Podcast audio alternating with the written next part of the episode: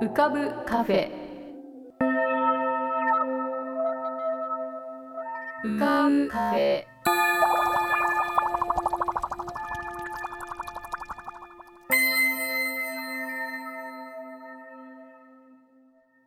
2021年5月20日。こんばんは。ようこそ浮かぶカフェシーズン4へ。カフェ店主の幸代です。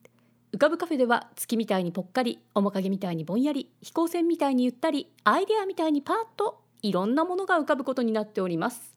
少し浮かぶこともかなり浮かぶこともございます。地上では不自由なあなたもここでは自由です。重いもの硬いものは入り口で脱ぎ捨てて軽くなってお過ごしください。今日も浮かび上手なお客様の素敵な声をお届けします。ではごゆっくりお過ごしください。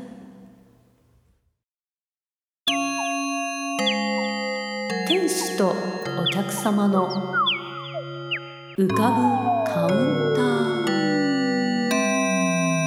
長谷川徹様。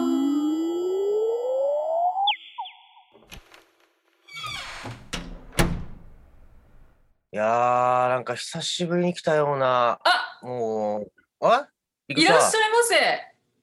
あー、こんにちは。結構久しぶり、久しぶりっていうか久しぶりですね、なんか。久しぶりですか？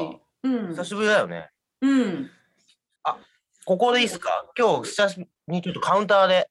うん、カウンターどうぞどうぞ。どうぞおうん、待ちしております。ありがとうございます。はい。いや何頼みます？どうぞ。はい。まあ、あメニューあるよあれあります？あ、ま、メニューあるんだ。一回見よっかな、メニュー。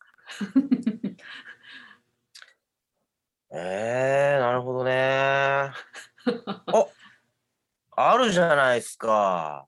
え？何が？ルートビア。あ、ルートビア？っすよ。ありますよ、はいルートビア。じゃあルートビア行きますか。これください。ははーい。じゃあちょっとお待ちください。はーい。いやー、なかなかないのよね、ルートビア。じゃあどうぞ。こんな感じで次、次、お次しましょうか。お次しましょうかってあいいっすか？はいはいはいは。はいい、はい、はーい。はい。ありがとうございます。渋いね、なんかルートビアって。いやー、これ好きなんですよね、ルートビア。あんまり日本でルートビアって、だ大体皆さんご存知なんでしょうかね、ルートビアって。いや、知ってる人と知らない人でやっぱいますね。ビアっていうからビビールだよね、ビール。いやいや、あれはでも僕の中では、癖の強いドクターペッパーみたいな。ああ、なるほど。薬みたいな味がする。いや、もう、僕はもう湿布の味だって言って思ってます。なんで最が？初に飲んだ時 ええ。なんかまあ沖縄ではい最初に飲んだんですけど、あそこってあの、ハンバーガーのお店とか、独自の、えっと、A&W とかのがあそういうあ、なるほどね。があって、そはいはいはいこはコーラと一緒にルートビアっていうのが普通にあるんですよね。ハンバーガーのお供として。おそうそうそう。それで初めて飲んだんですけど、最初飲んだ時はマジで、湿布みたいな味っていうよりかは、もう湿布だって思ったんですよ。100%。これは湿布を飲んでいるんだと。そうそう。これは湿布じゃんって完全な、みたいな。それが美味しいと思うまでに何秒間ぐらいかかったんですか？いやいや、だもう3本ぐらい多分。い一発目は、なんじゃこりゃっていううん感じで、うん。変わったものあるな、みたいなうん。感じだったんですけど、だんだん、もう一回飲んでみようかな。あれもしかして、あれもしかして、大好きみたいな。なるほど。で、ルートビアって、あれってな、な、なんなのかな？なんかの薬草みたいな味がしますよね。何かはマジでわかんないです。そういうなんかあの、なんて言うんだろう。冒険するのって好きなんですか？なんか変わったもの食べたり、飲んだり。比較的好きかもしんないですね。でも、新しいまあものをトライします？うすると思います、比較的。でもなんか、生のなんとかみたいなのは、ん？結構怖いかもしんないけど、何内生の？臓とか。ああ、踊り食いとか？そうですね。あ、インディ・ジョーンズで、うん猿の脳みそ食うみたいなのあったと思うんですけど、あれはどうぞって言われたらどうしようってなっちゃうかもしれないです。そこそこまでの冒険心はないと。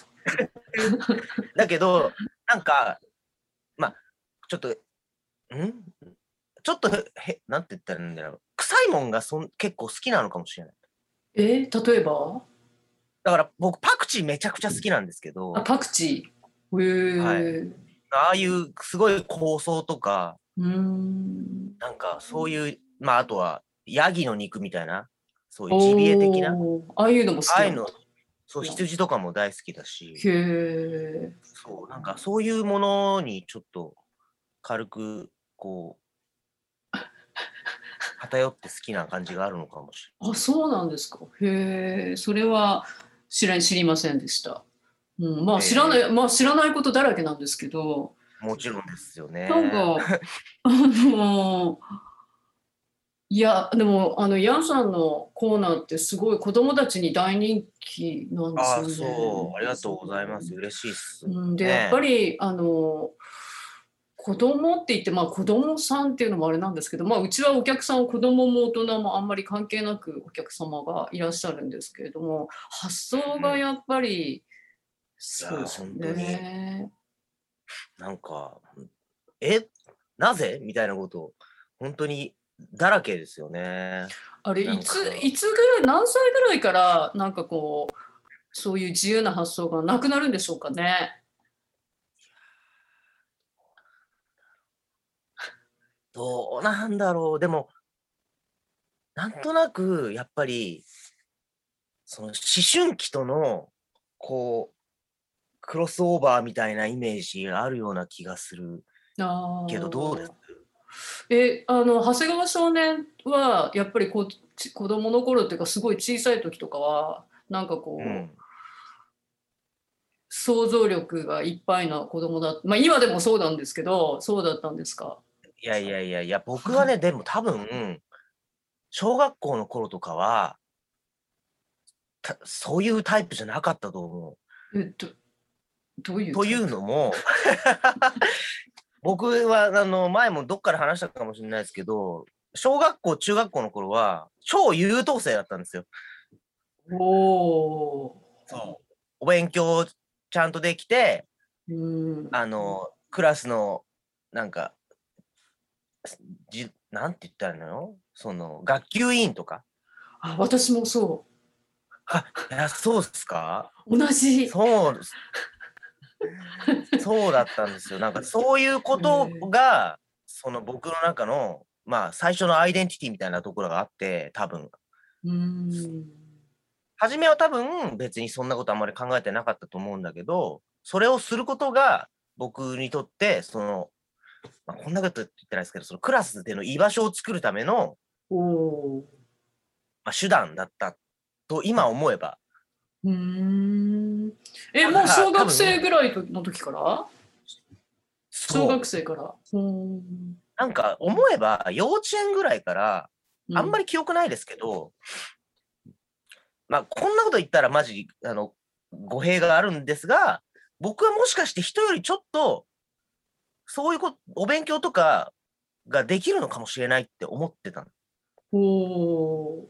なんか、幼稚園の頃にうん。本を読んだりするじゃないですか。うん。みんなで、じゃあこれ何々く読んで、何々く読んで、とみたいな。はいはい。その時に、うん。周りのお友達は、すごい、たどたどしいんですよ。読むのが。当たり前なんだけど、うん。でも、それを聞いてて、おっせって思ってたんですよ。あ、そう。なんでって、もっとスラスラうん読みんさいやって思ってたんだけど。それってなんかそのうちで練習したっていうのも変だけど、なんか何か読んだりするんですか？全然そういう記憶はなくて。うん単に早口の感覚いや、感覚で言うと、僕は元からできるって感じでした。ああ、すごいね。振動じゃん。振動。そう。今思うとめちゃくちゃ可愛くない。あ そうですか。私は単に早口だったんですよ。あ、そうなんですか？子供の頃から？うん、今も早口ですけど、子供の時からすっごい早口でおしゃべりだったんですよ。ああ、なんかでも想像できる、すっごい。そう。それでこん、なこと言っですけど、こういう子いるもえー、いるでしょ嫌だよね。そうそうそう。ん。いやいや、嫌じゃない、全然。嫌じゃない。すっごい話しかけてくれる子とか、やっぱワークショップとか行くといますもん。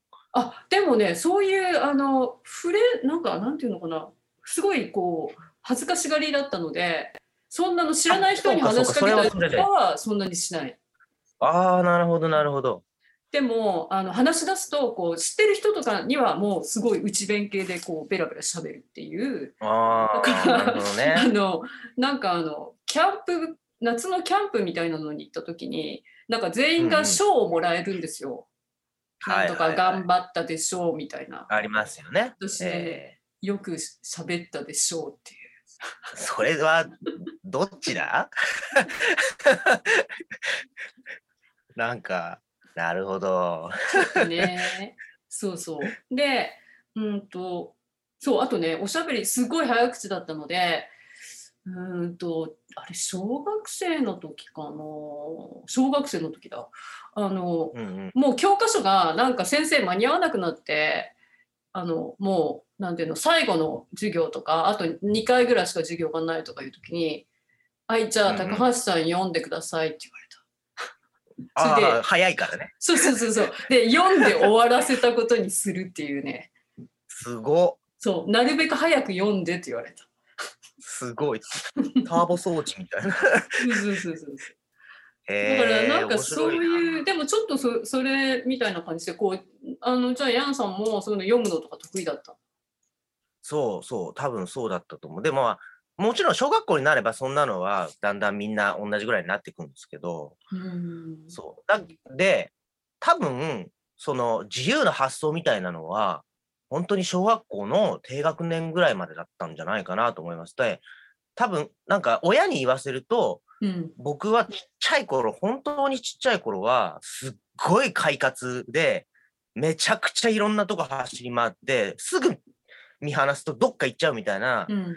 あの、タイプの子で、で、まあ弟が2つ下にいるんですけど、弟は逆にずっと親にべったりくっつくおとなしい子だったみたいな、そういう対比があったみたいで、うんだから多分小学校の低学年ぐらいまではそういう感じだったと思うんですけど、小学校に入って、なんとなく、その、自分の立場的に、そういうんじゃちょっとなくなってきた。もちろん、その普通に遊んだりはするんだけど、うん。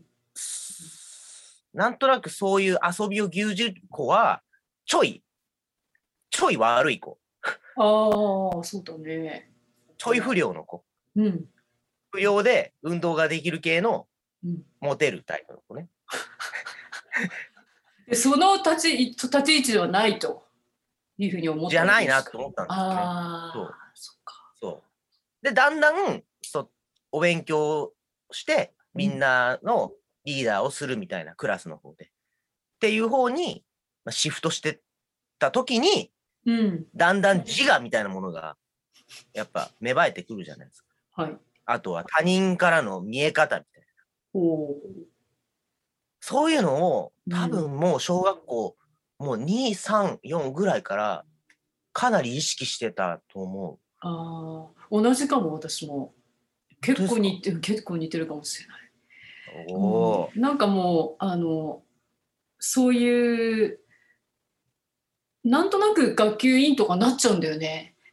えー、ででもやっぱりそうなってくるとなんか悪いまあ別に悪いことしたいとか思ってるわけじゃないんだけどなんかやっぱりこうしてはいけないのではないかみたいなそういう感じになっていくからでもね、うんでもお楽しみ会はやってた。はいはいはいはいはい。なんかそういうのでもそれも企画したりするのとか多分好きだったんだと思うんだけどおお。だからねなんていうのかな企画からやってた。企画からででもあとはなんていうのかな中身の伴わない学級委員みたいな感じかな。なんか 一応きちんとしたことをやりやろうとしてるんだけどなんかやってることは結構抜けてるみたいな。だえー、でもいいね、それ。うん、だってなんか中学私小学校の時がじゃあがあの生徒会の話題におなんか会長だったんでしょ？僕、生徒会長でした、中学校の時。あ中学校の時か。私小学校の時児童会長だったんだよ。はいはいはい、ありますよね。すごいでしょ、はい。はいはい女子で。女子で、女子、あ、でもそういう別に感じ共学だし。うんうんうん。そう素晴らしい共学でそれで女子でよくそういうことするなと思いますけどでうんあのね、それで企画したのが 小学校の時にやっぱり何かねイノベーション イノベーションしたいと思ったんですよ。やばー。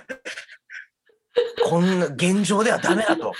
そうなんか何か何かこう新しい新しいこうなんて言うんだろうな催しとかをやりたい。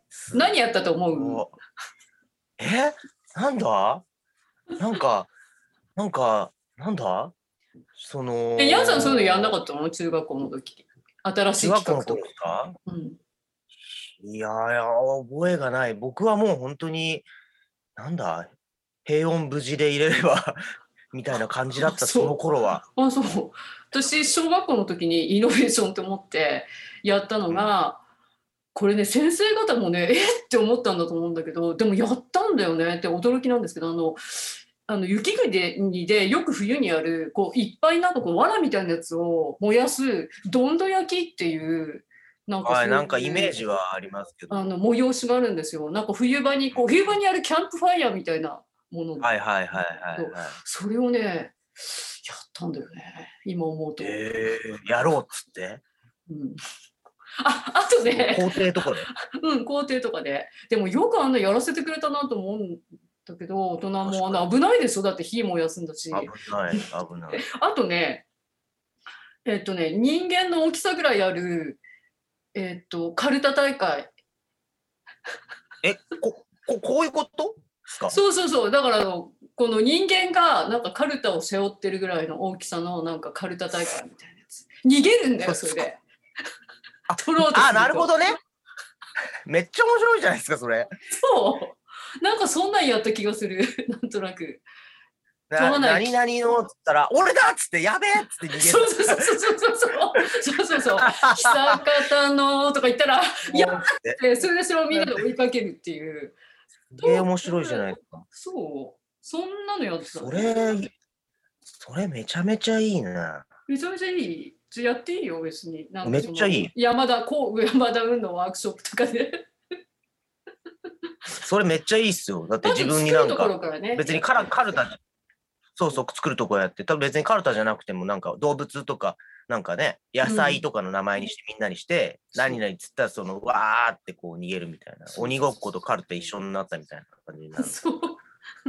そうなんですよ。そして私、中学校は副会長だったんです。あら、そうなんですね。なので、会長、副会長で。うんそうですね。うん。で、これでもう、だから、どうしますか？これから生徒会はん？どうやって運営しますかね？生徒会？新しい生徒会。生徒会はでも、だから、やっぱ、やっぱあれじゃないですか？今言ったみたいなイノベーションイノベーションだね。イノベーションね。え重要だよね。うん。うん。なんかやっぱり、そうなのよね。イノベーションしていかないとやっぱ。うん。なんか今必要なイノベーションって何かな？そうっすね。なんだろうな。まあ例えばですよ。うん。あのすべてのせその学校に通じる校長先生話長い問題とかについてやっぱり真剣に取り組まないと ね生徒の代表としてはああ、ねそこに黙ってっていいのかっていうね長いんだよ、やっぱ先生方の。今でも。じゃない長くないですか？うん、長いね、確かに。長いし、うんじゃあ何、短く先生方もやっぱりもうちょっとその話術を学んでいただくってことですか？まあだからいろんな方向があると思うんですよね。一つはやっぱこうあのーまあ長くてもいい方法にしていくかうん。その効率化を目指すかみたいな 効効率化ね。確かに、うんうん。確かに。それはあるね。でもね、ヤンさんが校長になったら歌うだろうね。今週の歌。そうですね。はい。基本的にはね、うんその、今週、まあ、例えば月目標とか週目標とかは、まあ、歌うみたいな。なるほどね。はいうんでもなんか学校の先生元生徒会長そして副会長の下でイノベーションの話題が盛り上がってまいりましたがこの続きはまた来週後編へ続きます。で先ほどどんど焼きとか言ってましたけれどもうちの地方では才の神というのが正確だったようです。しかもそれは冬場にあるキャンプファイヤーなんていうものではございません。えーちゃんとした雪国の神事です。火は燃やすんですけどね。堀切克弘のパリ子育て俳句散歩皆さんどうもこんにちは、えー先週解文の話をしたんですけどもその話をうちの子供に収録の翌日に話したらなんか浜の弱なんで、えー私解文興味ありませんみたいな顔をされてちょっとね、えーえって思っちゃいましたけども子供心はね、えー難しいなと思った次第でございます。えー報道にもあったと思いますがフランスはこの19日からカフェのテラスだとかあとは美術館とかね劇場とか大型の商業施設とかがようやく開きました。もうね、えーカフェテラスとかで自分がそこで飲みたいというよりはなんかこう人がコーヒー飲んでるのを見るだけでなんかこう心がこんなに嬉しくなるというのはちょっとね初めての経験かもしれないですね。あの僕のホームページというかセクトポクリットという俳句のサイトの方にはちょっと書いたんですけども先週の金曜日に、え1回目のファイザーワクチンを打ってきましてだから土日はちょっとあの左腕が重かったんですけどまああの月曜日以降はなんとはない、え生活をしております。はいそんなわけで今日はですね何を話そうかなと思っていたところですねえーうちの近所に、えー日本文化会館っていうなんていうのかな、まあ、日本の国際交流基金っていう外務省の外郭団体がやっているやっているというかそこが持っている大きな文化施設がねあるんですけどもセーヌ川沿いでもうエッフェル塔の目の前にもう最高の立地のところにそういう文化施設がねあるんですけどもまあそこも普段は展示とかですねあとは演劇とかダンスとか、えーやっているところ、まあ、なかなかねそれができないという状況がずっと続いている中で、えー去年の8月から10月ぐらいに俳句の応募というかコンクールがありまして、えーまあ、それが年明けに発表になったんですけどその発表された作品が、えー冊子になったものをちょっとねいただいたので、えー今日はそこからそのフランスの方が、えー寄せてくださった俳句をいくつかご紹介できたらなと思っております。えーまあ、フランスだけじゃなくて合計30カ国、えー1700句集まったということなのですごいですね。えーまあ、その中のえりすぐりの句なんですけどもまずね目についたのはねこのフランスのフローランスさんのあフランスじゃないんだ、えー、とベルギーブリュッセルの方ですねフローランスさんの、えーフランス語の俳句でございます。こんな句ですね。先にフランス語を読んだ方がいいかな、えー、マスク un peu d'effet pour mieux sentir le parfum du pamplemoussier っていう句なんですけども、えーこれ日本語のね訳がすごい素晴らしくて、えーマスクややずらして香る分担樹。マスクややずらして香る分担樹。ね。分担樹の樹はあの樹木の樹です。で分担っていうのはあのグレープフルーツみたいなあの大型の柑橘類のフルーツですけどもね。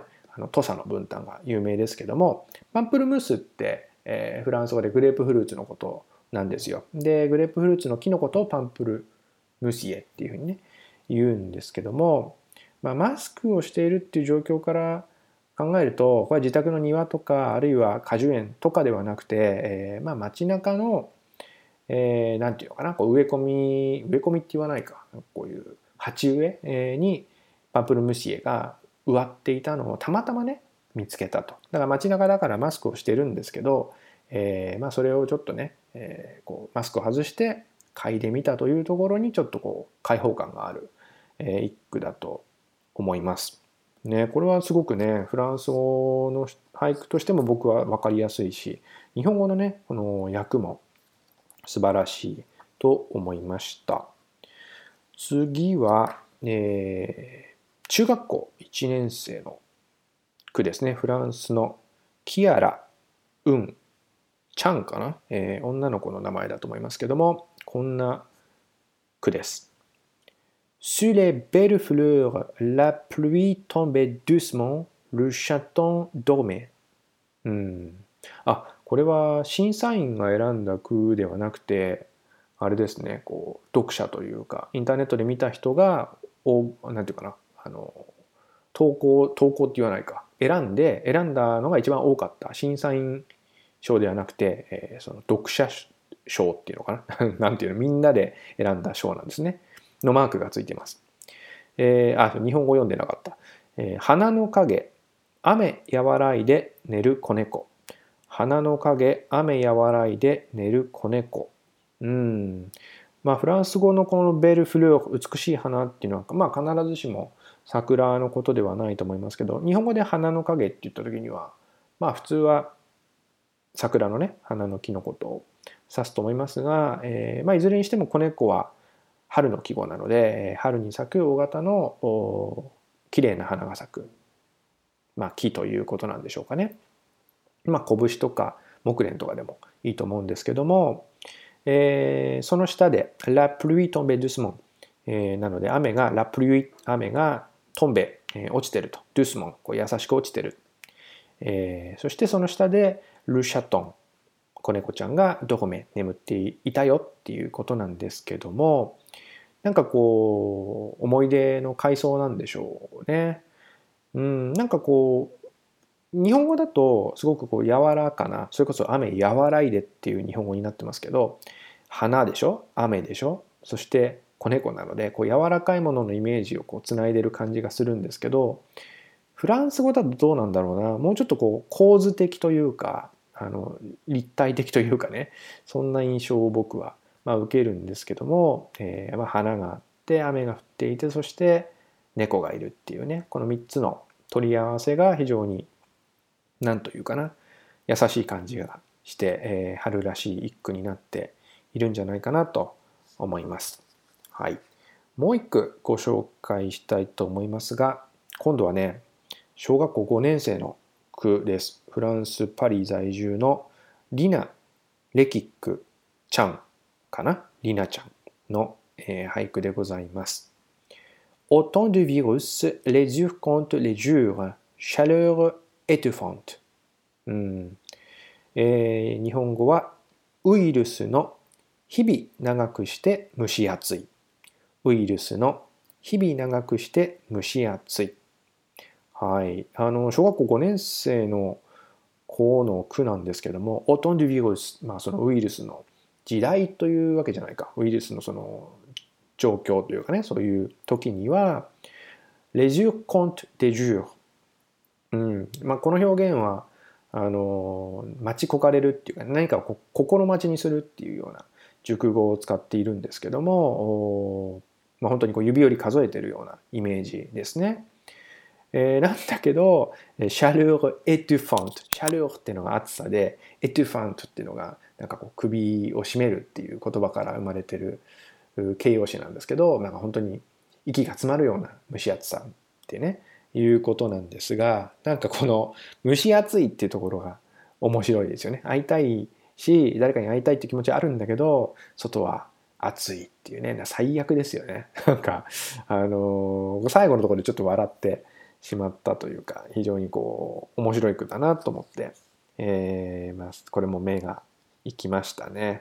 あの本当はもっとご紹介したい句はたくさんあるんですけどもあのこの他にもフランスで日本語を勉強している人の日本語の俳句とかの部門もあって、まあ、こういうのはね、えー、日本語を勉強している人にとってもあの励みになるしあの日本語わかんないけども日本文化に興味のあるフランス人の人にもね、えー、きっとあのいい文化の出会いのきっかけになると思うんで、ぜひこういう企画はまたね、やっていただきたいなと思います。その時はぜひあの審査員に入れていただけたらなと思います。はい。というわけで、えー、また来週以降ね、お会いしましょう。さようなら。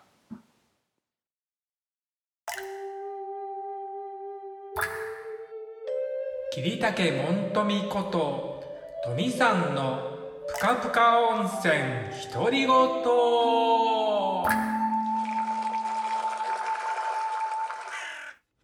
えー皆様お元気でお過ごしでしょうか？本日もぷかぷか温泉にご入湯いただきまして誠に大きにありがとうございます、えー、今は東京のアパートにおります。はい、えー、悲しいお知らせなのですが、えー、東京公演の、え後半は、え人形使いに、えコロナの陽性が出たということで、え中止となってしまいましたはいえー、ねとっても残念なんですがまあねこの状況ではしょうがなかったと思います。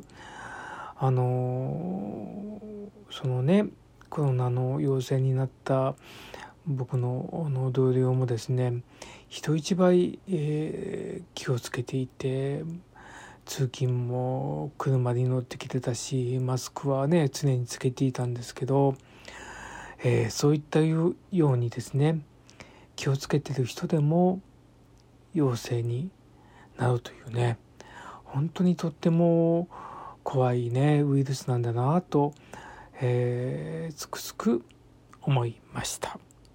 ですから皆様あの決して気を抜くことなくねあの過ごしていただけたらと思います。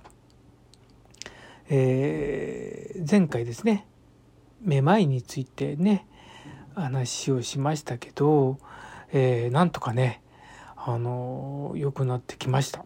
うん。あの本当に、えー、大体4日間ぐらいはねちょっとねぐるぐる回ってたんですけどあの本当に良くなってよかったです。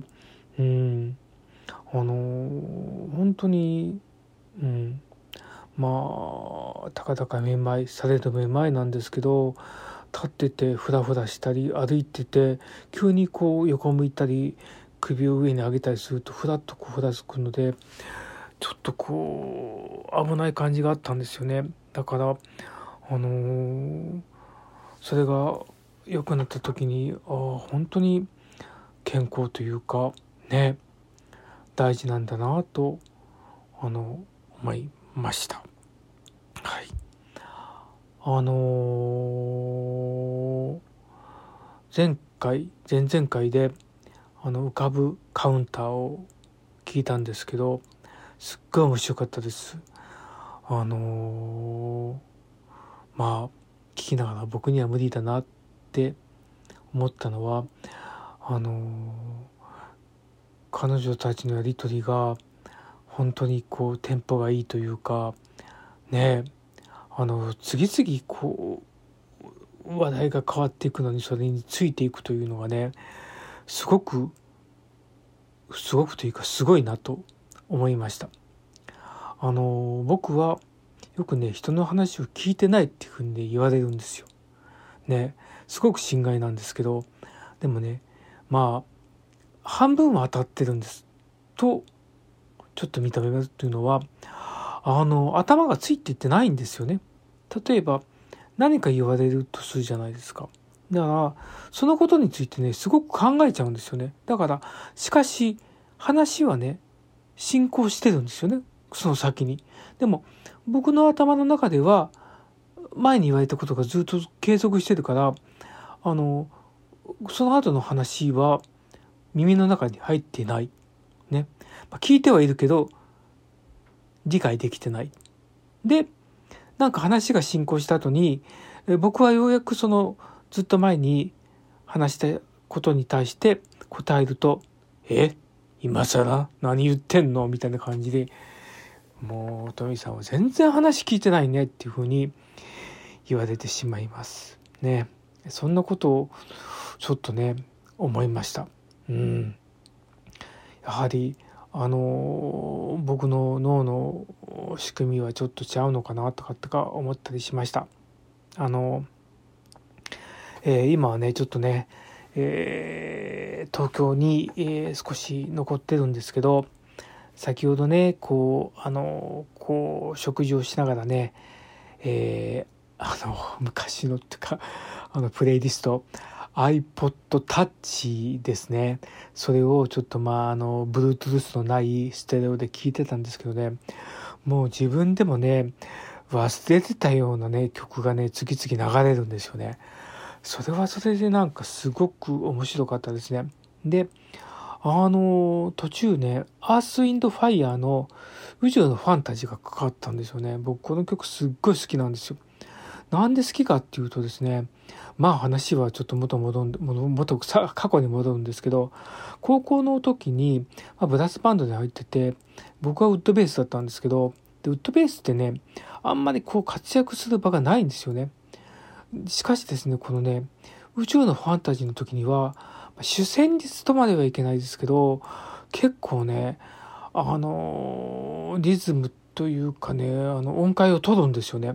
うん、でもう本当にねもうもうそればっかり弾いてたっていうかあの練習してたことをね宇宙のねファンタジーをね聞きながらね思い出しました。はい、でね今日はあのまあ今ね東京にいるからあのアパートの整理をあの荷物の整理をしたりとかしてるんですけどあの埃をかぶってたねギターを取り出したらね弦がサビサビなんですよね。でまああの買い物ついでに、まあ、あのご飯はね買いに行かなあかんからあの弦買ってんで弾こうってちょっと弾いてみようかなと思ったらあのギターのベルトがないんですよね。あのあれとか思って、うん、でもまあしょうがないからあのベルトを作っちゃいました。はい、でその流れでですねあのちょっとこうね帽子で気に入らないのやつがあってそれもあの僕結構ねカスタマイズするのが好きなのであのちょっとこうあの自分にこう合うように改造いたしました。なんかねそんなことをねしたらあっという間にね、えー時間が経ちました。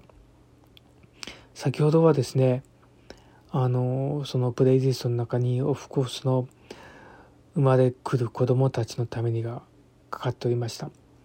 これはなんかねもちろん好きな曲なんですけど思い出すのは、うん、10年ぐらい前かな。あの同窓会で、えー、と久しぶりに山口に帰ったんですよ元旦の時に。その時僕ちょっと熱があってぼーっとしてたんですけどでもまああの久しぶりにこうみんなに会えてそんなに話もできなかったんですけどでなんかあの思い出の映像みたいな感じで、えーその時のね肝心の人たちが作った映像が流れてたんですけどその BGM が生まれくる子どもたちのためにでした。あのなんかうんそれをこう選んでくれた幹事の人たちのセンスの良さにですねちょっとこうね感動したことを思い出しましたあのオフコースといったらですね僕はイエスの方が結構好きなんですよイエスの方も歌の部分ではなくてあの前半のこうねこう音があのまだこううーんとこう流れるのがあるんですけどねなんかねそこが一番好きであの音がなあの音っていうかあの、うん、なんかすごい好きなんですよね。というのは高校の時に、えっと、運動会の時にですねあの各学年でえっとねなんかねあの競争っていうかなんかあったんですけどその時僕ちょっとこうなんか脚本をね書かされたんですよね。あの昔話を題材にした脚本を書いたんですけどねいろんなこう「桃太郎」とかですねなんかあのいろんなやつをごっちゃ混ぜにしたようなやつを書いたんですけどその時苦労した思い出とそのなんか達成感の時に流れてた曲がイエスのでした。はい、だから音楽ってあのその時その時のこう自分の思いや思い出が重なるんだなと思いました、えー覚えてたら次回は、えー僕がどんな音楽を聴いてきたのかをお話したいと思います。喋ることがないと言いながら長くなっちゃってしまいました、えーじゃあまた次回お会いしましょう。それではまた。トミさん制作のギターストラップのお写真は番組ホームページの中の店内掲示板に掲示してありますのでぜひご覧になってください。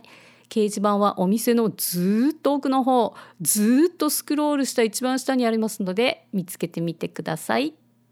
ヤンさんこと長谷川徹さんのヤンの歌声喫茶へのリクエストは浮かぶカフェ at gmail.com ukabucafe at gmail.com または番組ホームページの投稿ボックスからラジオネームを添えてヤンさんに歌ってほしい言葉や文その他いろんなお題をお待ちしております。